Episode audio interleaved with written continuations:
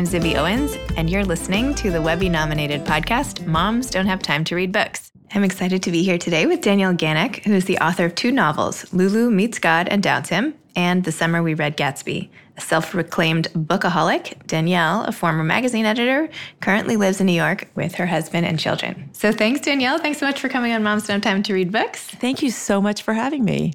So you've written these two amazing novels, Lulu Meets God and Doubts Him from 2007 and also The Summer We Read Gatsby from 2010. So let's start a little bit with Lulu Meets God and Doubts Him, which is really a funny take on the Manhattan art scene with this little death twist thrown in there. So tell me about how you came up with the idea for that novel and how your own experience as an art collector kind of informed the writing of it. Yeah, well, I'm so always so interested in writing about women who wrestle with their creative ambitions. And I'm particularly fascinated, obviously, with writers and people who are doing it with writing, but working with art and wanting that sort of wanting to express yourself through art was is something that I've are, in all of the characters that I explore. I'm always trying to get inside that kind of thing and maybe just understand it for myself, but create characters who are trying to do that. So that was where I had started a long time ago. And I think you would ask me how long it took in that novel. In a way, took 20 years because I kind of had, you know, always wanted to be a novelist and came to New York out of college with that plan and then started working at jobs and magazines and things. And I was writing all along, but I hadn't really written in the long form. So it was a long process over a long period of time of kind of wrestling with those kinds of characters and and those kinds of stories. And I had this idea that was sort of to put that kind of a character behind one of those desks in a gallery that was very high and sort of off-putting. And it was so unlike what she was like, but she would be sort of there observing everything from this behind the scene where you might not even really notice that she was was there. So I liked that way of looking at that world through her very observational lens. I feel like the women sitting at the desks when you walk into art galleries are a little bit intimidating, to be honest. Like, I feel like I, am like, am I allowed yeah. to come in here? Is this like a private? Do I need an appointment? Like, well, that's what I was trying to play with, and I like, you know, even the door that's hard to open, and the sort of attractive woman at the desk that makes it look like you shouldn't be there, and all of that is kind of a seems unnecessary in a way, and, and unconducive to the conversation about art and about, you know, kind of connecting through art. So my narrator and, and this character is so so not like that, but it's in her mind, like at least it's a way to be in that world, although it's not a realistic path to becoming a painter, which is what she wants to do. But she's so caught up in her own kind of anxiety about whether she's allowed to be an artist and who's allowed to be an artist and you know whether she's good enough and all of those things that I think make that kind of character interesting. This is like when I interned at Vanity Fair. And after like two days, I was like, there is no path from interning at Vanity Fair to being a writer. like, is that right? That's how I felt. I, I was like, that you did that. Yeah, yeah. That's yeah, a cool, I mean, that's an amazing internship. They're it was, impossible to get. It was yeah. amazing. It was really interesting. But I was like putting the little, you know, slides from the fashion department into the little yes, sleeves. I did that back. job. You I mean, I was an assistant in a magazine, yeah. like, you know, and I learned the same thing. It's hard to, go from one to the other. Yeah, like, I better find another way to yeah, yeah, I go about it.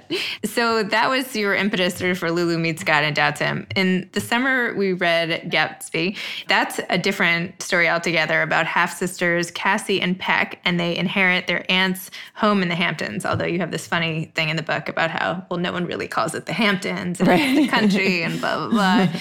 I actually read this book with a book group I started out of the Children's Museum of the East End. Oh, really? That summer. So, oh, wow. yeah, I had like little kids. I had my twins were so little, and I had all these people over to my house from like recruited through Seaman. We all read your book, so oh it's like so God. nice now, all these years later. How um, fantastic! To have you That's sitting so here, lovely. Thank you. So, how did you go? Like, what inspired that book? So this one was a little different, but it, it, very much came out of my own autobiography in terms of I grew up. I'm American, but I know I grew up living in foreign countries as an American, but not in the way that we know now, where there's internet and all this connectivity to the you know the world is a lot more flat, and you know the, you kind of know like pop culture and and all the references are sort of there. I grew up, you know, in the 70s and 80s, living in South America and in Europe as an American. So I was foreigner there. So I became very much of an observer, and oh, that was sort of honed all this kind of trying to figure out the world and trying to write about it and trying to understand it. But I was mostly felt like a foreigner in the States when I would come back on the rare occasions we would come back. And one of the ways that I really tried to connect with my own country and my own culture was through books, and books were always my sort of way of connecting. We didn't, I mean, we had television, but there wasn't a lot on television. We got movies, you know, late dubbed. Every now and again, they'd be in English with subtitles in French. But, you know, it wasn't always so easy to access pop culture. So I liked the idea of this character coming here and trying to figure this all out with this half sister. I liked the idea of being related to somebody that you actually don't know at all. And then I was also really fascinated by the, the you know, we're here in this beautiful place. It's so intoxicating. And there's this kind of history of art and artists and people making art out here. And I liked the idea of, you know, there's a painting in the book that they inherit in the house they inherited that they they don't it could be a Pollock. It's you know, most likely it's not, but maybe it is. And they go on this sort of adventure of trying to figure out if it is. And that was something that was really interesting to me, like mm. a painting that could be or could not be maybe a $15 million painting or something that, you know, in their minds. I mean, obviously, if it was really a Pollock, you would probably know. But there was that period of time where there were all these sort of undiscovered Pollocks being discussed. So I wondered if maybe they could have found one. Why did you move around so much as a child? My father worked for American companies, so uh, but in we lived in Brazil when I was young, and then I grew up in Switzerland, and then I came to the states to go to college, but my family was still there, so I was going back and forth. Oh wow! Yeah, are they yeah. here? Did they? Ever... They are. Yeah, my my parents live in Florida now. oh, these yeah. these exciting adventures! Now they're just like in a community in Palm Beach or something. I think that's what they think too, or my mother does anyway. Yeah.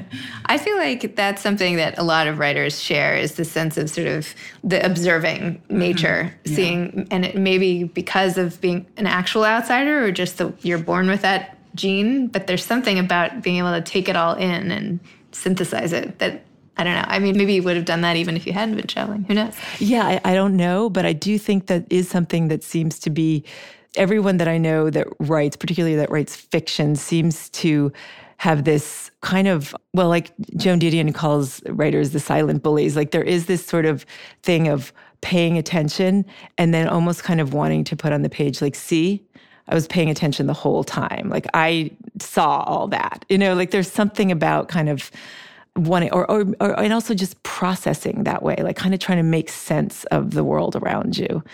Especially when you grow up like sort of without a lot of necessarily a lot of talking points. Like some families just don't discuss that much about, you know, here's how we do things or here's how the world works, you know. So you're trying to figure that out. That's really interesting. the first line of the Summer We Read Gatsby is hats, like first husbands, in my experience, are usually a mistake, which is like the best opening line. Talk to me, talk to me about that.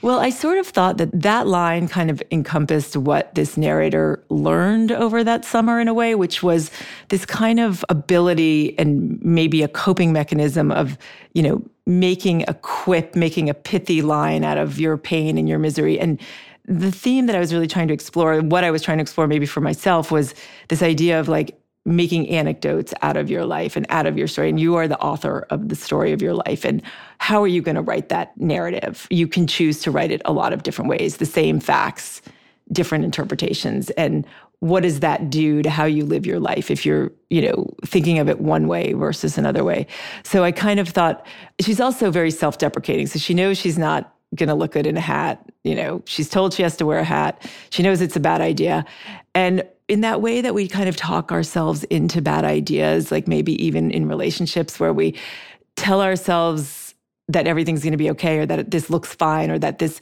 husband is a good idea, even though we know it's not. So I think that's very much part of her character, which is, you know, kind of trying to put a round peg into a square hole kind of thing, trying to fit something in when you know it's actually not. So Cassie, who you were just talking about, Peck's dad left her mom for Cassie's mom, right? Did right. I get that right? Okay. Yes. And Cassie thinks that Peck sort of holds a long-term grudge about that.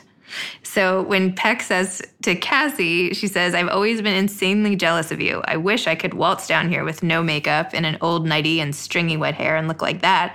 And then Cassie says, it was the kind of thing she said, but didn't really mean. So I feel like there's always this subtext through everything that happened with these girls in Southampton that summer like not really saying what they mean.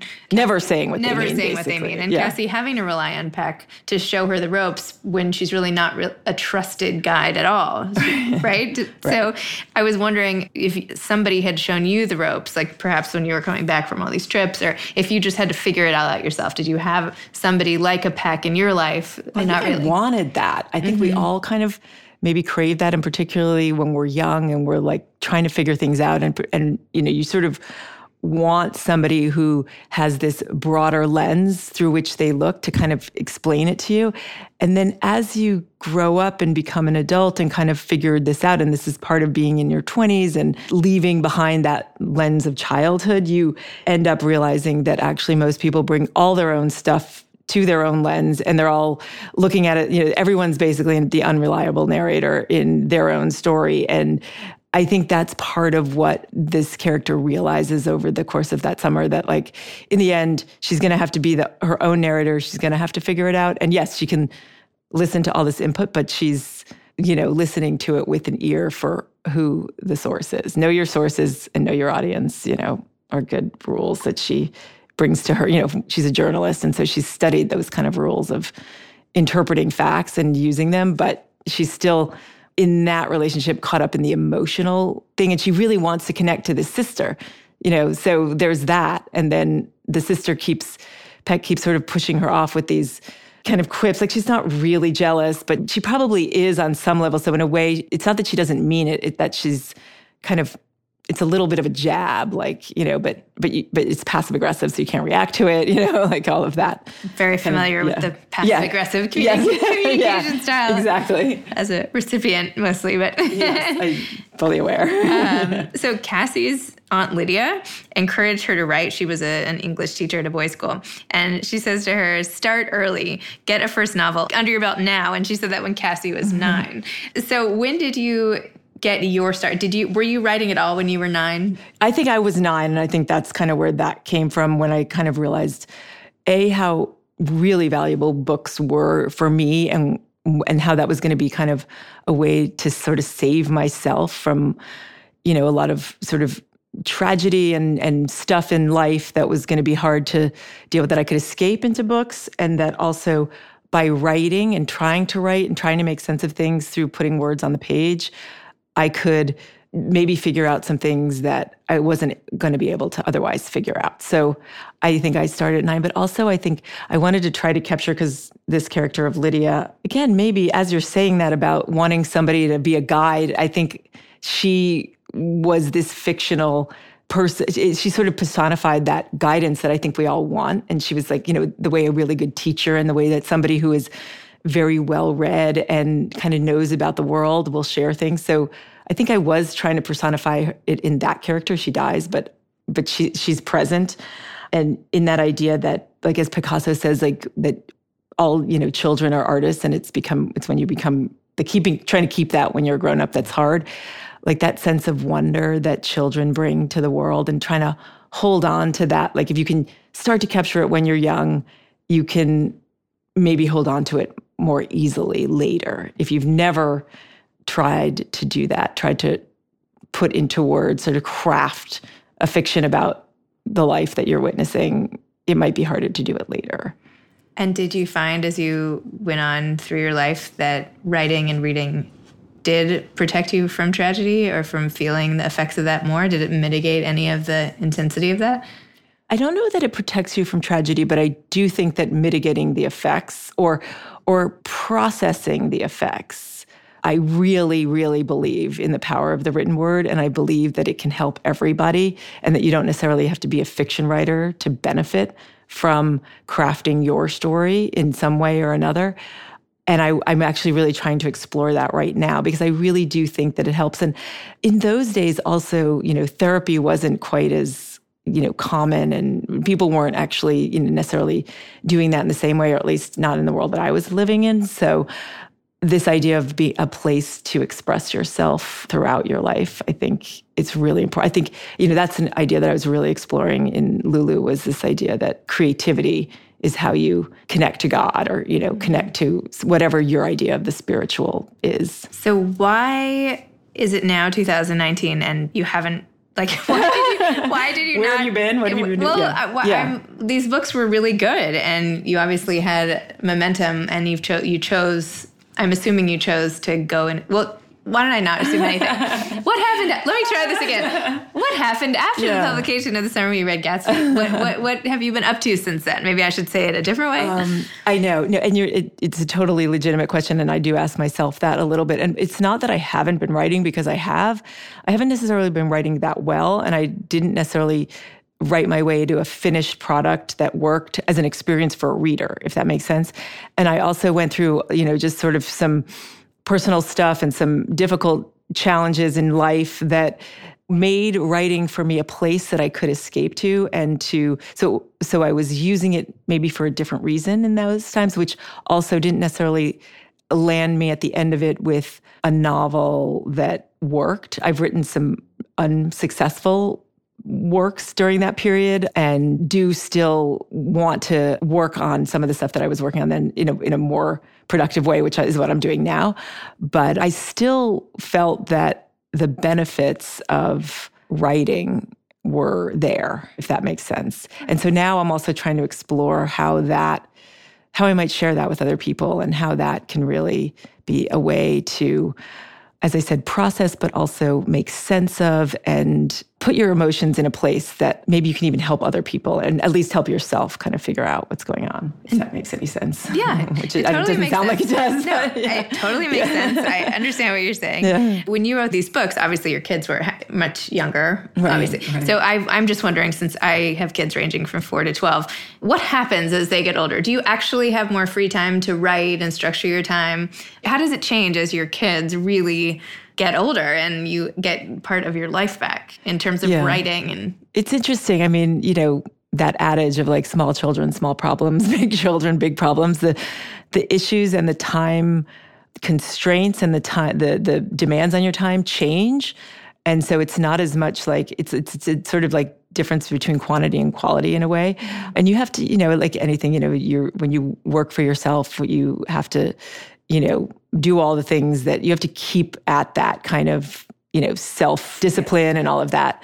But you do your your time your time definitely changes and your relationship to time definitely changes. And you definitely have more time to read. And if you're a writer it's so great because reading is your work. So you when you're reading you're working. So that's kind of a way that so i never really stopped reading but i was able to put it in this you know it's work so i had to do it and you you seem like you've really mastered this you know sort of the issue of time and time management being so challenging we were talking about before i don't know that that goes away but i think it does get like you get better at it when because you've done it for longer also I have not mastered anything. Just FYI, I, I am fitting it in. But time is clearly such a big part of your you know what you're doing with the podcast and everything and i time is such a big issue for all of us you know whether we have kids or not kids working in, working in an office working at home wherever you're working whatever you're doing time just is a huge paradox to me well, it's also such a finite. Like you can't do anything about it. You can't Yeah.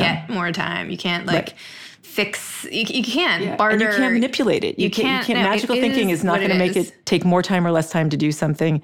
I had a really interesting conversation with my daughter the other day, who's 18. You know, who's like, I don't understand how you can live in the moment and plan for the future. And I'm like, oh my god, that is exactly the one of the big. You know, questions of life. You're going to wrestle with it for the rest of your life. I'm still trying to figure that out. It's so true. Yeah. I feel like I first really realized this when my twins were like two weeks old, and I was at a wedding and I had to like pump in the trailer bathroom situation. Oh my god. And I was like, I have to do this for like 10 minutes. I have to at least do 10 minutes or I'm, you know, I'm going to be miserable. And there were all these people like banging on, Oh the- my on the thing. And I'm like, oh whatever I do, I cannot make 10 minutes go any faster than 10 minutes. Right, And it was, a, right. it was really just like, I have to surrender to time. Yes. And, and as a parent, that's like, you know, it's like I was felt like sort of on my knees from that moment on. It's like you can't rush it. I don't know. I feel like perhaps I do spend an inordinate amount of time thinking about time. I spend so much time thinking about time. And I read this really interesting book called The Time Paradox. I'm forgetting the name of the author. I usually, if I mention a book, I like to remember the author's name. And I apologize, I don't remember it because I read it a while ago. But it's kind of about that exact thing. Like, you know, there's so many paradoxes built into our relationship with time, but it, it is fixed. Yeah. there's yeah, no arguing it's a scarce with it. resource. Yeah. It's like, Yeah. yeah, you can't. Yeah. Uh, but anyway, also, I feel like when you published these books, it was before Instagram was like the be all end all in the publishing world. Have you sort of adopted, like, if you were to go back, or if you could do, if you would do it now, are you like raring to go with Instagram, or you sort of did you prefer it back the way it was when like books I'm were so just scared of Instagram. One, one reason I'm scared of Instagram is the time thing that we were just discussing because true? Yes, I don't know how to like go on it and then not lose track of time. So I don't really go on Instagram at the moment and I'm not I, I think I'm on it, but I'm not like on it. I don't post things. And I'm missing out on a whole party that I need to try to figure out how to attend without losing getting lost in it you know so i'm not i don't i'm not the person to have figured that out but i do want to figure it out yeah I mean, I feel like it must have been much easier before now. I mean, I feel like there's this daily attention you now have to pay to something else as an author that is new. Yes. I don't know. I It's feel like true. it must have been a Some lot people do before. it really well, and it's a. It seems like a really like a wonderful way to connect with your readers. No, not to say there aren't Yeah. amazing benefits to it, Yeah. but just as like, you know, a part-time job. right, exactly. you know, and, and there's this. Uh, you know, I, I watch this with young people. Like, I just think it's so hard to be constantly thinking of yourself as a brand, whether you're a writer or you're just a person trying to be a student or whatever you are when you're 15, 16, 17. You're conscious of your brand at this point, and you're they're you know they're very they need to be very aware. They, we, all of us, and sometimes I think people really don't get it they don't understand what they're revealing. And you know as a writer that a fascinates me b terrifies me because you know like images are so powerful. And being conscious of what you're putting out in the world you can get so self-conscious which is probably where i am which is ridiculous also and sort of like get over yourself and no one really cares because they're scrolling by you in one half of a second. So they're not even really seeing it anyway. No one's really thinking about it that much Well, I think it's normal to feel like self-conscious before throwing yourself up on. I mean, I wouldn't I think you should. Maybe some mean, people should yeah. more. yeah. So, in terms of books, have you read anything great lately that you want to talk about, or you don't have The, to? one one of the books I loved this summer that I think, and you did her on. I don't know if you've aired the podcast, but I know you mentioned you had done a podcast with Lori Gottlieb, and um, Yes, maybe you yes. should talk to someone. yes, I aired it last week. Did you? Yes, Yeah. I aired it. Yes, it's out there. It's out it there, Yes, and I just I was so maybe you should. I don't know her. I'm, I'm not, you know, I don't have any connection to her. I just loved the book and I loved that form of writing, which is one that I've trying to explore a lot this summer in what I'm reading, but also for myself, which is sort of, I mean, she writes wonderfully as a memoirist, but she's a psychotherapist. as she writes about the therapy world, she writes about her patients, and it all kind of comes together in this kind of great, it's sort of memoir, self help, lifestyle guide I don't know, psychology interpretation. I I've just found it so satisfying as a reader. See, I feel like maybe you should write about some of the stuff that you are saying is like unsuccessful and hidden away, and maybe you Right. should I think be that's like, it. I think that is like where a- I'm trying to go. maybe Like more like I don't know, like I'm interested that way, and, and how that can be helpful. Just kind of like that idea that sharing your own story, which some of us find really, really hard to do. Like I've always sort of looked at memoirists and absolute awe and amazement, and you know, I just couldn't even imagine mining your own life in that overt way and putting it on the page. But there's something so generous about that when people do that. And it's kind of at the core of all of our human connection is sharing our stories and finding a way to connect in that realm on the page. I think it's, it's such an interesting way to connect. And I, I definitely want to explore that more. It's really interesting. Yeah. Yeah. Do you have advice to novelists, aspiring novelists, based on your two fantastic books? Yeah. Well, one thing that I always do try to say is, what are you aspiring to? And I think you and I talked about this also. Like writing a novel, especially novels, especially in the long form, it's a really a very solitary pursuit. You spend hours, many, many of them, in a room alone with characters that you've created, with a world you've created. And if you enjoy doing that, but most people, when I start to say that, I'm like, most of the time, what I would say is, do you like to be, you know, spend time alone? Oh, no, no, no. I hate that. I can't stand it. And I'm like, well, I don't think that you are aspiring to write a novel. I think you are aspiring to have written a novel. Mm. And those are different things. But if you enjoy that, I think, you know, it's that old thing that uh, pretty much every writer who writes about writing says, like, then write it. You know, it's it's about sitting down and writing it, not talking about writing it, not avoiding writing it, writing it and then rewriting it and then rewriting it. And also, I, I I've read every book there is to read about writing, and those i mean there's just so many wonderful ones to read so reading writers about their writing and their process is so great i don't feel like not that i mean i'm not a novelist at all but whenever i'm you writing are. no i'm not, i'm really yeah. not but i don't feel alone when i'm writing like i'm so engaged exactly it's almost like if you're watching a movie It does it matter if you're alone or not? You're like in the yes, story. You're exactly right. right? So, so it's if, not like yeah. I'm sitting alone in a room like bored. You're like sitting exactly. in a room watching Netflix or something. Right, right. absolutely. Yes. And if you are the sort of person that feels that way when you're alone in that room with your characters, then I think then yes, you should keep then at it and you, you're going to enjoy it. But if you're the kind of person that gets in a panic, yes, like because you're not you're not putting the Netflix on at that moment right, or you right, know right. whatever, yes, and you have to create it has to come out of your own head, and you're like ah, then maybe that's not what you really want to do. Right. Yeah. that makes total yeah. sense. Yeah.